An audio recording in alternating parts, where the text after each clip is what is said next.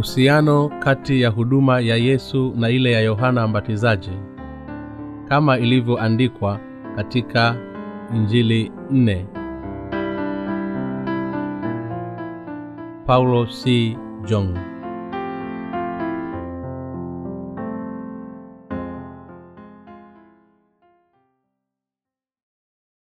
Ni lazima uifahamu na kuiamini huduma ya yohana mbatizaji marko sura ya kwanza mstari wa kwanza hadi mstari wa pili.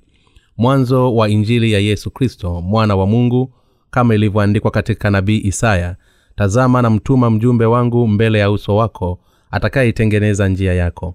Yohana mbatizaji aliandaa njia ya bwana. Marko sula ya kwanza mstari wa pili inasema tazama na mtuma mjumbe wangu mbele ya uso wako.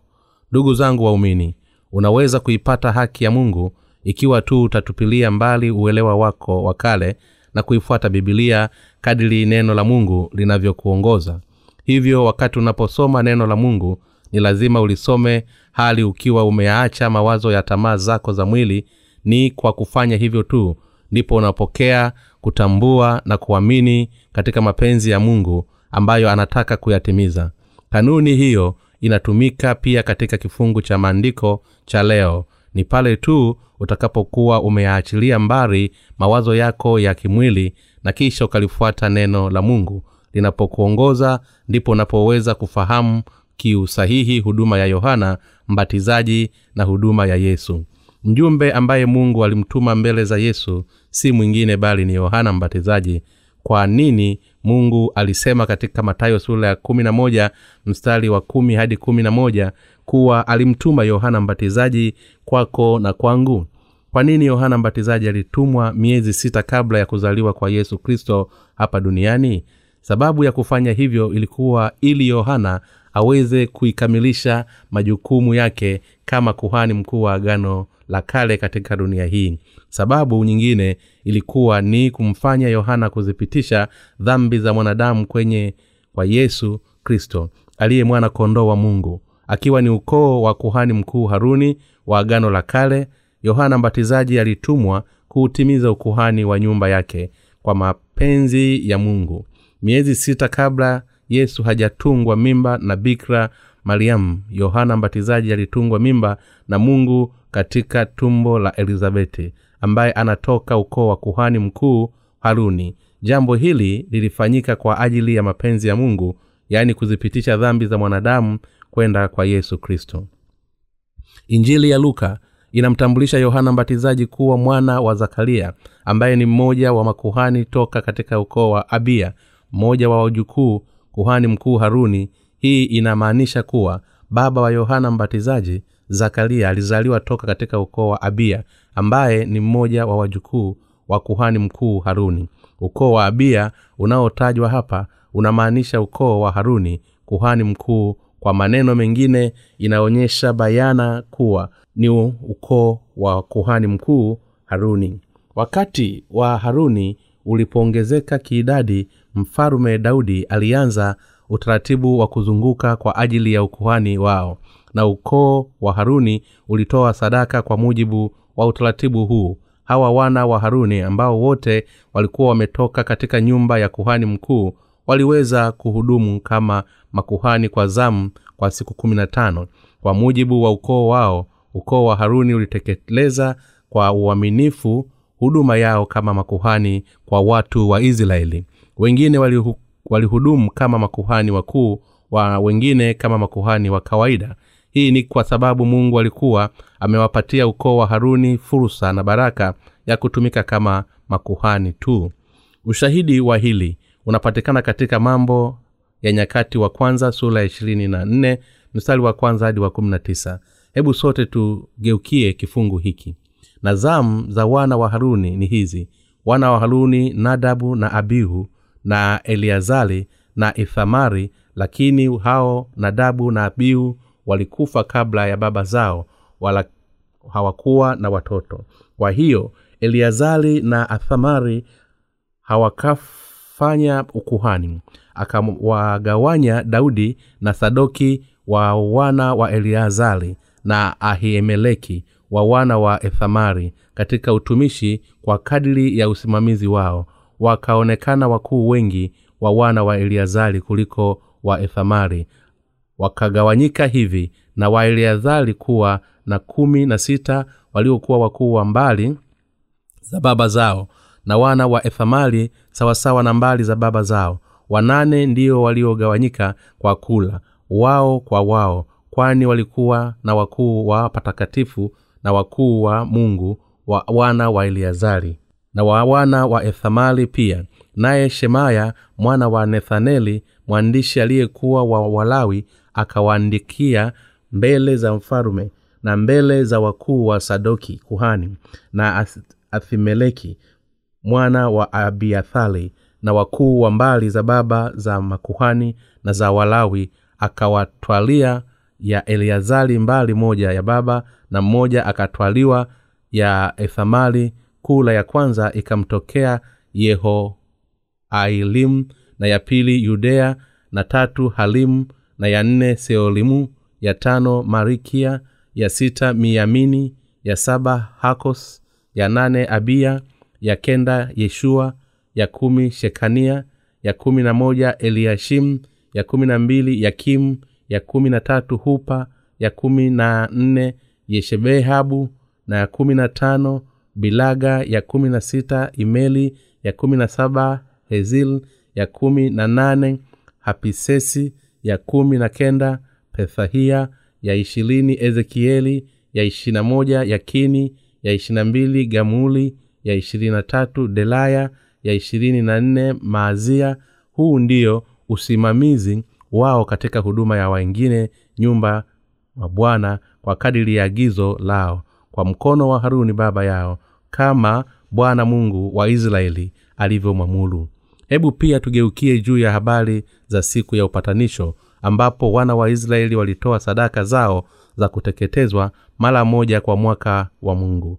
Kisa hiki kinaendelezwa katika mambo ya walawi sura ya 16 mstari wa 29 hadi 34 amri hii itakuwa amri ya milele kwenu. Katika mwezi wa saba siku ya kumi ya mwezi mtajitabisha roho zenu msifanye kazi ya namna yoyote.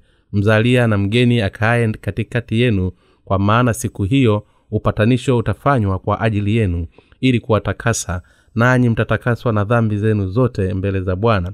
Si sabato ya raha ya makini kwenu nanyi mtajitabisha roho zenu.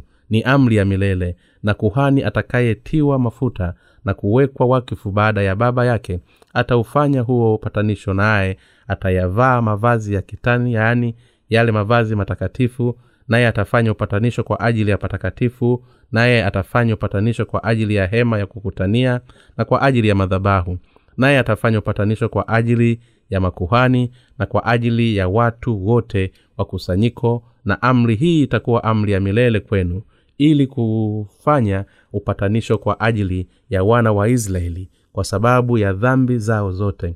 Mara moja kila mwaka naye akafanya vile vile kama bwana alivyomwamuru musa. Ni lazima utambue hapa kuwa mungu aliwakabidhi ukoo wa haruni ofisi ya ukuhani mkuu wa milele hii ni amri ya mungu ya milele isiyobadilika ili kwamba ukoo wa haruni utekeleze na kusimamia ofisi kuu. Mkuu mungu alimfanya kuhani mkuu kutoka kutoa sadaka ya dhambi kila mwaka katika siku ya kumi katika mwezi wa saba kwa ajili ya upatanisho wa dhambi za watu wa israeli. Baada ya kupitiza zama za agano la kale na kuanza zama za agano jipya yohana mbatizaji alilazaliwa katika nyumba ya kuhani mkuu haruni ili kuitimiza huduma ya kuzipitisha dhambi zote za wanadamu kwenda kwa yesu kristo kwa kumbatiza. Kwa lugha nyingine jukumu la yohana mbatizaji lilikuwa ni kuitimiza kazi ya kuhani mkuu na agano la kale. Marko sura ya kwanza mstari wa kwanza hadi mstari wa pili inazungumzia juu ya huduma ya yohana mbatizaji. Katika luka sura ya kwanza mstari wa tano imeandikwa kuwa zamani za herode mfalume wa uyahudi palikuwa na kuhani mmoja jina lake zakaria wa zamu ya abia na mkewe alikuwa mmoja wao wa uzao wa haruni jina lake elizabeti. Kifungu hiki kinaelezea kuwa zakaria pamoja na mkewe elizabeti wanatoka katika ukoo wa haruni. Tunachopaswa kulitambua na kukiamini hapa ni huduma ya yohana mbatizaji na sili ya injili ya maji na roho. Yohana mbatizaji alizaliwa toka kwa zakaria na elizabeti na hawa wote wanatoka katika nyumba ya haruni aliyekuwa kuhani mkuu wa kwanza katika agano la kale. Mungu alimfanya yohana mbatizaji azaliwe kwa zakaria na mkewe ili kwamba yohana aweze kuanza kurithi ofisi ya kuhani mkuu hapa duniani. Yohana mbatizaji alipaswa kuyatimiza majukumu ya kuhani wa mwisho katika zama za agano la kale ili kwamba awe mwakilishi wa wanadamu ambaye ataambataza yesu haya yalikuwa ni majaliwa ya ukombozi yanayopatikana katika yesu kristo na ilikuwa pia ni kazi ya agano la haki ya mungu linalopatikana kwa majaliwa yake. Yohana mbatizaji alikuwa ni mtumishi wa mungu aliyeinuliwa kwa mujibu wa majaliwa ya ukombozi katika yesu kristo kwa maneno mengine ilikuwa ni kwa mujibu wa mapenzi ya mungu kwamba yohana mbatizaji azaliwe katika nyumba ya haruni ili kutimiza jukumu la kuhani mkuu wa mwisho hapa duniani. Hali akiwa amezaliwa katika nyumba ya haruni yohana mbatizaji alihudumu kama kuhani mkuu wa wanadamu. Hapa tunahitaji kulichunguza jukumu lake kwa kina na kufikia ufahamu mpana.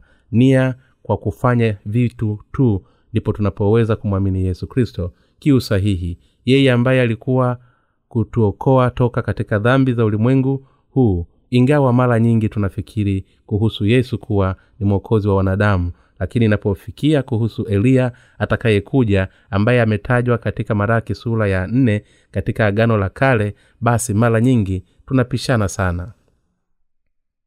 Ili tuweze kuthamini na kufahamu umuhimu wa kila mkristo katika nyakati hizi za mwisho kuifahamu huduma ya yohana mbatizaji. Basi tunahitaji tena kurudia neno la mungu. Tunahitaji kuutafakari uhusiano kati ya huduma ya yohana mbatizaji na ile ya yesu. Kama usingelikuwa na mahusiano kati ya huduma ya yohana mbatizaji na huduma ya yesu basi tusingelikuwa na sababu tena ya kuvutiwa na huduma ya yohana mbatizaji. Hata hivyo kuna sababu inayotufanya tuvutiwe na huduma ya yohana mbatizaji hii ni kwa sababu huduma yake inahusiana kwa ukaribu sana na huduma ya yesu. Jambo hili ni la kweli zaidi katika siku za leo kwa sababu mioyo ya wakristo wengi bado haijiaoshwa kikamilifu kutoka katika dhambi na kutokana na hitaji la wakristo ulimwenguni pote ili waweze kumrudia yesu kristo aliyekuja kwa injili ya maji na roho inapofikia kuhusu huduma ya yohana mbatizaji na ile ya yesu basi ni jambo muhimu sana kwetu sisi kufahamu na kuamini juu ya sababu zilizomfanya yesu abatizwe na yohana mbatizaji. Na kwa kufanya hivyo ndipo tunapoweza kufahamu sababu iliyomfanya yesu kuimwaga damu yake msalabani kwa ajili yetu. Mara tu baada ya kubatizwa na yohana yohana mbatizaji alikuwa ni mtumishi wa mungu aliyetumwa hapa duniani na mungu baba karibu kabisa na wakati ambao mwanawe yesu kristo alitumwa kama kuhani wa mwisho wa nyakati za agano la kale. Yohana aliitimiza huduma yake kwa kumbatiza yesu. Hii ndiyo maana katika marko sura ya kwanza mstari wa pili mungu alisema kama ilivyoandikwa katika nabii isaya tazama na mtuma mjumbe wangu mbele ya uso wako atakayeitengeneza njia yako. Hapa unapaswa kutambua kuwa waandishi wote wa injili nne katika agano la jipya wameelekeza kwanza umakini wao katika huduma ya yohana mbatizaji kabla ya kumwongelea yesu kristo. Marko aliyekuwa mwanafunzi wa yesu anaanza kwanza kwa kuitambulisha huduma ya yohana mbatizaji ambayo ilikuwa ni kuzipitisha dhambi za ulimwengu kwenda kwa yesu. Hii ni kwa sababu marko alifahamu kuwa yohana mbatizaji alipaswa kuzipitisha dhambi zote za ulimwengu huu kwenda kwa yesu kwa kupitia ubatizo. Hivyo hali akinukuu kifungu cha toka agano la kale malko anasema kuwa yohana mbatizaji alikuwa ni mtumishi wa mungu aliyekuwa ameandaliwa kabla ya kwa mujibu wa majaliwa ya mungu. Sababu ya kufanya hivyo ni kwamba pale pale tutakapoifahamu kiusahihi huduma ya yesu yohana mbatizaji ndipo tutakapoweza kuifahamu kiusahihi na kuiamini huduma ya yesu. Yohana mbatizaji alikuwa ni mjumbe wa mungu baba aliyetumwa hapa duniani miezi sita kabla ya yesu kwa maneno mengine yeye alikuwa ni mjumbe wa mungu aliyetumwa ili kuzipitisha dhambi za ulimwengu kwenda kwa, kwa yesu hali akiwa amechaguliwa na mungu. Kati ya makuhani wakuu wa agano la kale yohana mbatizaji alikuwa ni mtumishi wa mungu wa kuzipitisha dhambi zote za ulimwengu kwenda kwa yesu kwa kuumbatiza na hivyo kuutimiza ukuhani wake. Hivyo basi huduma yake ilikuwa imebarikiwa na yeye alikuwa ni mtumishi wa mungu ambaye alitenda jukumu muhimu sana katika kuitumiza haki ya mungu. Yohana mbatizaji alikuwa amebarikiwa na ambaye pamoja na yesu walikuwa ni muhimu sana katika kuitimiza haki ya mungu. Matayo sula ya tatu mstari wa kumi na tano. Kwa maneno mengine alikuwa ni mtumishi wa mungu aliyefanya ieleweke wazi kuwa yesu atafanyika kuwa mkombozi wa wenye dhambi wote. Basi tusishindwe kuutambua ukweli kuwa waandishi wote wa zile injili nne walitambulisha kwanza huduma ya yohana mbatizaji kabla ya huduma ya yesu. Sisi sote ni lazima tutambue kwamba umuhimu wa huduma ya yohana mbatizaji kabla ya kuitafakari huduma ya yesu. Kiroho na kimwili. Yohana mbatizaji alikuwa ni balozi wa mungu. Aliyetumwa toka ufalume wa mbinguni ni kwa kupitia huduma ya yohana mbatizaji aliyetoka katika ufalume wa mbinguni hali ya kitii mapenzi ya mungu basi ndipo tunapoweza kuifahamu huduma ya yesu kristo kiu sahihi. Ikiwa tuna ufahamu sahihi wa huduma ya yohana mbatizaji basi hapo tunaweza kuelewa kwa urahisi kuwa yesu alizibeba dhambi za mwanadamu mara moja na kwa wote kwa kubatizwa na yohana mbatizaji alifanya hayo yote ili aweze kuwa mwokozi wetu. Hivyo tunaweza kuona kwamba hakika kuwa injili nne katika agano jipya zinaandikwa kuhusu huduma ya yohana mbatizaji ambaye ni mtumishi wa mungu. Kwa nini mungu alimtuma yohana mbatizaji wa ukoo wa haruni kabla ya kumtuma yesu katika kipindi cha kwanza cha agano jipya? Hii inatuonyesha kuwa kama vile haruni kuhani mkuu katika agano la kale alivyozipitisha dhambi zote za mwaka mzima za watu wa israeli kwenda kwa mbuzi wa kizingio kwa kuiweka mikono yake katika kichwa cha yule mbuzi yohana mbatizaji ndiye hasa aliyezipitisha dhambi zote za ulimwengu kwenda kwa yesu mara moja na kwa wote katika kipindi cha agano jipya. Mambo ya walawi 16 mstari wa 21 inasema na haruni ataweka mikono yake miwili juu ya kichwa cha yule mbuzi aliye hai na kuungama juu yake uovu wote wa wana wa israeli na makosa yao. Nam zambi zao zote naye ataziweka juu ya kichwa chake yule mbuzi kisha atampeleka aende jangwani kwa mkono wa mtu aliye tayari. Katika agano jipya tunachokifananishwa ni kifungu hiki ni huduma ya yohana mbatizaji na huduma ya yesu inayoonyesha umuhimu wa huduma hii ya yohana. Hebu nielezee hoja hii kwa kutoa mfano mmoja wa kawaida. Hebu tuseme kuwa kija mmoja ameandikishwa kuingia katika huduma ya jeshi na anapitia mafunzo yote pale mwanzo haonyeshi kuwa ni askari mzuri lakini hatimaye anaonyesha kuwa ni askari mzuri. Vivyo hivyo yesu hakuchukua dhambi za wanadamu mara tu alipozaliwa bali alizibeba alipokuwa na umri wa miaka thelathini kwa kubatizwa na yohana mbatizaji na hii ndiyo sababu aliweza kuwa mwokozi wa kweli yesu alisulubiwa ili kutupatia upatanisho wa dhambi kwa kuwa alikuwa amejitwika dhambi za ulimwengu mabegani mwake. Mnyama wa kuteketezwa katika agano la kale alifanyika kuwa sadaka ya upatanisho kwa kuzipokea dhambi za mwaka mzima wa, za wana wa israeli. Mara moja kwa kule kuwekewa mikono na kuhani mkuu.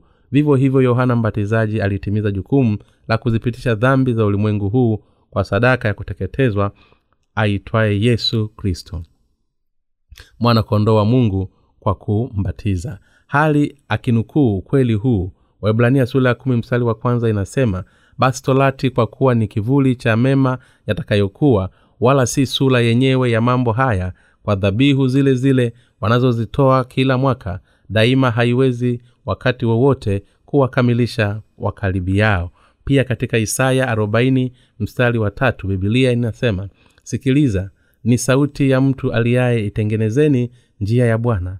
Nyosheni mapito yake. Jangwani njia kuu kwa mungu wetu. Mungu baba anasema kuwa alizipitisha dhambi zote za ulimwengu huu kwenda kwa mwanawe yesu mara moja na kwa wakati wote kwa kupitia yohana mbatizaji. Kila dhambi ya ulimwengu huu ilipitishwa kwenda katika kichwa cha yesu kwa kupitia ubatizo uliotolewa na yohana mbatizaji karibu ya kusurubiwa yesu alikuwa amejitwika dhambi za ulimwengu kwa kupitia ubatizo aliopokea toka kwa yohana mbatizaji. Mwanzo wa kila injili katika injili nne agano jipya linaitambulisha huduma ya yohana mbatizaji kabla ya huduma ya yesu. Kama ilivyoandikwa katika agano la kale yohana mbatizaji alikuwa ni mjumbe wa mungu. Hata hivyo leo hii kuna tabia iliyozoeleka kwa wahubiri wa injili kumdhalau yohana mbatizaji na huduma yake. Hii ni nadharia kuu potofu ya kiroho na tatizo kubwa sana liletalo mauti. Ni sawa na kuidhalau hekima ya mungu na mipango yake ili kuwapatia wanadamu maisha ya milele. Hata hivyo ni lazima utambue kuwa ni kwa kuitambua na kuiamini kikamilifu huduma ya yohana mbatizaji ndipo unapoweza kutambua kwa hakika kuwa yesu kristo mwokozi wa kweli wa wanadamu ikiwa unahudumu pasipokuwa na ufahamu hekima na imani hiyo basi ni hakika kuwa huwezi kuhudumu kikamilifu. Utageuka na kuwa ni mtendaji wa dini za kidunia zinazohubiri ganda la nje na kuacha kiini cha injiri ya maji na roho. Pasipo kuwafundisha waumini juu ya jukumu la yohana mbatizaji basi hakuna muhuli anayeweza kuwaongoza kwenda kwa yesu kristo aliyekuja mwi, kwa mwili kwa injili ya maji na roho kufanya hivyo kutakuwa ni sawa na kuhubiri utupu. Katika hali hii wakristo wengi wa siku hizi wanaodai kumwamini yesu kwa kweli wanayaelekeza maisha yao ya kiimani pasipo kutambua siri ya injili ya maji na roho. Na hii ndiyo sababu pamoja na kuwa wanamwamini yesu kuwa ni mwokozi wao dhambi zao hazijaondoka na bado wapo katika laana milele. Imani ya watu wa jinsi hiyo haina maana na wanafanya upotoshaji na kuuharibu kristo kwa kufanya kuwa kama dini za kidunia alihali ilipaswa imani hiyo iwaletee uzima wa milele. Kama matokeo ya hayo kuna wakristo wengi siku hizi ambao wanasema kuwa bado wana dhambi hata pale wanapodai kumwamini yesu. Kwa watu wa jinsi hii ni hakika kuwa kristo kila mmoja wao ni mwenye dhambi. Hata kama anamwamini yesu au la kwa kuwa watu wa kidunia na wakristo bado wana dhambi katika roho zao basi hakuna kinachowatofautisha. Ikiwa kuna tofauti yoyote ile basi ni ule ukweli kuwa baadhi ya wenye dhambi wanavifahamu dhambi zao wakati wengine hawazifahamu. Kwa kuwa wote wanaishi kama wenye dhambi basi wote ni wapo kama hivyo. Ndivyo basi kuna haja gani ya kumwamini yesu? Ikiwa haufahamu injili ya maji na roho na hauiamini basi hauna tofauti na wengine wote wasioifahamu haki ya mungu ambayo yesu kristo ameitimiza. Je una imani katika injili ya maji na roho sasa? Kwa wale wanaoamini sasa kuwa yesu kristo ni mwokozi wao aliyekuja kwa injili ya maji na roho je ni wenye dhambi au ni wenye haki? Wahubiri wa leo wa injili wanasema kuwa kila mtu anaweza kwenda mbinguni ili mradi tu amwamini yesu hata kama ni kiupofu yaani hata pasipo kuifahamu injili ya maji na roho. Kama matokeo hilo watu wengi wasio na hesabu wamebakia kuwa wenye dhambi. Hii ni kwa sababu ya viongozi vipofu wa kiroho. Ni kwa sababu hawafanyi toba. Linawezekanaje kwa wakristo wa leo kusema kuwa wanamwamini yesu kuwa ni mwokozi wao pasipokuwa na ufahamu wa injili ya maji na roho? Yesu mwenyewe alishuhudia yohana mbatizaji katika bibilia akisema yohana mbatizaji alikuwa katika njia ya haki. Sasa kwa kuzingatia hili inawezekana kwa mtu yeyote kupata ondoleo la dhambi kwa kule kusema tu kuwa anamwamini yesu bila masharti. Je mtumishi yoyote asiyefahamu huduma ya yohana mbatizaji anaweza kusema kwa hakika kuwa anamfahamu na kumwamini yesu kikamilifu? Hapana. Kwa kweli hapana. Hii ndiyo maana ni lazima tufahamu kiusahihi huduma ya yohana mbatizaji pamoja na huduma ya yesu. Matayo sura ya ishirina moja mstari wa ishirini na thelathini na mbili inasema kwa sababu yohana alikuja kwenu kwa njia ya haki ninyi msimwamini lakini watoza ushuru na makahaba walimwamini nanyi hata mlipoona hamkutubu baadaye ili kumwamini. Ukristo wa leo unajidai kuwa na ile historia ndefu kwa kuwa viongozi wa kikristo wa leo hawaifahamu huduma ya yohana mbatizaji kwa kulinganisha na huduma ya yesu basi hata kama watajitahidi kufanya uinjilisti basi wale wanaofanyiwa uinjilisti huo hawawezi kuzaa tunda la kweli la uokovu ni jambo la kuvunja moyo kuona kuwa wakristo wengi hawana ufahamu wa jinsi dhambi zao zilivyotoweka mbali. Hii ni sawa na ilivyoandikwa watu wangu wanaangamia kwa kukosa maarifa kwa kuwa wewe umeyakataa maarifa mimi nami nitakukataa wewe usiwe kuhani kwangu mimi kwa kuwa umejisahau sheria ya mungu wako. Mimi nami nitawasahau watoto wako. Hosea sura ya mstari wa sita. Hebu nikueleze hadithi moja hapa. Zamani za kale katika kijiji kimoja kilichokuwa mwituni kulikuwa na ndugu wawili waliokuwa hawajui kusoma.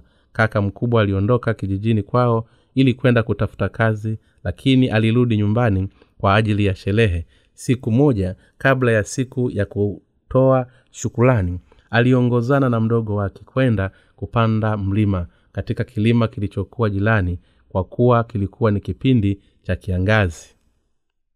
Kulikuwa na mabango mengi yaliyoonya juu ya uwezekano wa kuzuka moto wa msituni. Basi hao ndugu wakalifika bango moja ambalo lilikuwa limening'inizwa katika nguzo mbili za umeme likiwa na maandishi mekundu yanayosomeka jihadhari na moto. Huyu ndugu mdogo alikuwa amemwona kaka yake jinsi alivyobadilika baada ya kutokuwepo kwa muda mrefu. Akiwa amevaa nguo nzuri za kisasa basi alidhani kuwa kaka yake alifahamu kilichoandikwa katika bango lile. Akiwa na matarajio hayo alimuuliza kaka yake hii alama inasema nini?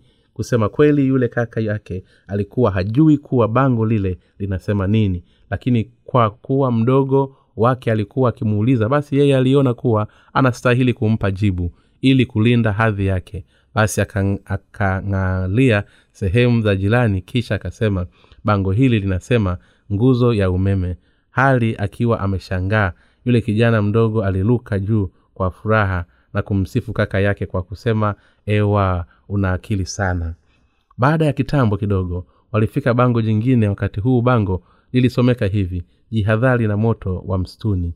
Yule kijana mdogo kwa kweli hakujua chochote kilichoandikwa katika bango lile kwa kuwa alikuwa hajui kusoma kabisa. Basi akamuuliza tena kaka yake bango hili linasema nini? Huyu kaka mkubwa alikuwa amempatia yule mdogo wake jibu ambalo lipo wazi na sasa alikuwa akiuliza tena basi akafikia kwa muda atamwambia nini? Kisha akatambua kuwa mabango hili lina neno moja la ziada kuliko lile bango la kwanza. Basi akamjibu nguzo nyingine ya umeme kwa mara nyingine yule kijana alivutiwa. Hali wakiendelea na safari yao walikuwa wakizungumza yaliyokuwa yakitokea katika kijiji chao wakati walipokuwa wametengana. Waliendelea kushirikishana habari za furaha na za huzuni. Baadaye walifikiria bango jingine wakati huu bango hilo lilikuwa likisomeka uwe mwangalifu na moto wa msituni. Basi yule kijana mdogo akamuuliza tena kaka yake kuhusu lile bango akisema bango hili linasema nini? Basi yule kaka mkubwa alifikiria kwa kitambo kisha akamjibu nguzo nyingine tena ya umeme. Wakaendelea kupanda mlima. Walipozidi kuendelea walikutana na bango jingine wakati huu lilisomeka hivi uwe makini sana na moto wa msituni basi yule kijana mdogo akauliza tena kwa mara nyingine bango hili linasema nini? Basi yule kaka akajichetua kisha akasema nguzo zaidi za umeme. Kwa mara nyingine tena yule kijana mdogo alimfurahia sana kaka yake akamwambia una ufahamu wa hali ya juu. Ninataka unichukue twende pamoja utakapokuwa ukiondoka nyumbani. Huku wakiendelea na safari yao walifika ya alama nyingine iliyokuwa na herufi nyingine zaidi. Alama hii ilisomeka hivi. Hebu uangalie tena moto maana umeupitia. Yule kijana mdogo akauliza tena je alama hii inamaanisha nini? Majibu yote yaliyokuwa yamepita yalizungumzia kuhusu nguzo za umeme. Je unadhani ni jibu gani ambalo kaka yake alimjibu mdogo wake? Alimjibu hivi hii bado ni nguzo nyingine ya umeme. Kwa njia hii huyu kaka mkubwa aliweza kumstajabisha mdogo wake. Miongoni mwa wale wanaoihubiri injili leo hii kuna watu wengi sana ambao ni sawa na huyu kaka mkubwa katika hadithi tuliyoipitia. Pamoja na kuwa hawafahamu kiuswahihi jinsi yesu alivyozibeba dhambi zao wao bado wanakazania katika hali ya upofu kwamba kwa kuwa mungu anawapenda na kwamba alijitoa kusurubiwa kwa ajili yao basi wanaokolewa kwa kuamini msalaba wa yesu tu lakini huu ni uongo mkubwa. Unaweza kuufahamu alama ikiwa unazifahamu herufi zake na maana yake tunaweza kuufikia uele, uelewa sahihi kwa injili ya maji na roho pale tu tutakapokuwa na ufahamu sahihi kuhusu yohana mbatizaji. Leo hii tunaweza kumwamini yesu kupitia yohana mbatizaji yaani kupitia ushuhuda wa yohana mbatizaji kama ilivyoandikwa katika maandiko. Yohana alimshuhudia yesu kuwa ni nani dhambi gani alizibeba alizibeba alizibebaje jinsi alivyokuwa mwana wa mungu na jinsi alivyotwikwa dhambi zetu zote. Mtume yohana na yohana mbatizaji sio watu wamoja mtume yohana ni mwanafunzi wa yesu wakati wa yohana mbatizaji ni mjumbe wa mungu mwakilishi wa wanadamu mwana wa haruni kuhani wa mwisho wa kizazi cha wanadamu na kuhani mkuu wa kizazi hicho. Yohana mbatizaji ni mtumishi wa mungu aliyetumwa na baba. Katika yohana sura ya kwanza mstari wa sita hadi mstari wa saba imeandikwa palitokea mtu ametumwa kutoka kwa mungu jina lake yohana. Huyu alikuja kwa ushuhuda ili ashuhudie ile nuru wote wapate kuiamini kwa yeye. Mtume yohana anashuhudia hapa kuwa kulikuwa na mtu aliyekuwa ametumwa toka kwa mungu akiitwa yohana na kwamba ni kwa kupitia ushuhuda wake tunaweza kumwamini yesu kristo. Pasipo ushuhuda wa yohana mbatizaji anayotajwa katika yohana sura ya kwanza mstari wa saba inawezekanaje basi kwa wewe na mimi kumwamini yesu kiusahihi? Ukizingatia ukweli kuwa hatujawahi kumwona yesu na kwamba sisi sote tunatoka katika tamaduni desturi na utaifa na dini mbalimbali. Tungeliwezaje basi kumwamini yesu kuwa ni mwokozi pasipo kuifahamu huduma ambayo yohana mbatizaji aliitimiza ikiwa hatufahamu kiusahihi kuwa ni wakati gani dhambi zetu zilipitishwa kwenda kwa yesu na ikiwa yohana asingelishuhudia kuwa alizipitisha dhambi za ulimwengu pamoja na dhambi zetu kwenda kwa yesu sasa tungeliwezaje kumwamini yesu kuwa ni mwokozi? Pasipo yohana mbatizaji ambaye ni mtangulizi wa injili tungeliweza kumwamini yesu kuwa ni mwokozi wetu? Je si hadi tunapochunguza msingi wa mpango wa mungu? Wa wokovu ndipo tunapoweza kupata ukweli ikiwa yesu kristo ni mwokozi au la. Je si hadi tutambue lini kivipi na kupitia kwa nani ambapo dhambi zetu zilipitishwa kwenda kwa yesu? Ndipo tunapoweza kumwamini yesu. Je maswali haya hayana msuko, msukumo wa kutosha? Ndugu zangu waumini wakristo ambao bado wanamwamini yesu ni lazima waifahamu huduma ya yohana mbatizaji. Mtu anapaswa kuwa msomi ndipo aweze kuwa kiongozi wa kijiji. Kuweka kiongozi ambaye hajasoma au hana ufahamu ni kuongeza matatizo. Sio kwamba kiongozi huyu asiyesoma atakuwa matatani bali kijiji chote kitapata mateso kama matokeo ya kuwa na kiongozi asiyesoma. Ndugu zangu waumini ni pale tu utakapoifahamu huduma ya yohana mbatizaji aliyetumwa na mungu ndipo unapoweza kuokolewa. Kwa kweli toka katika dhambi.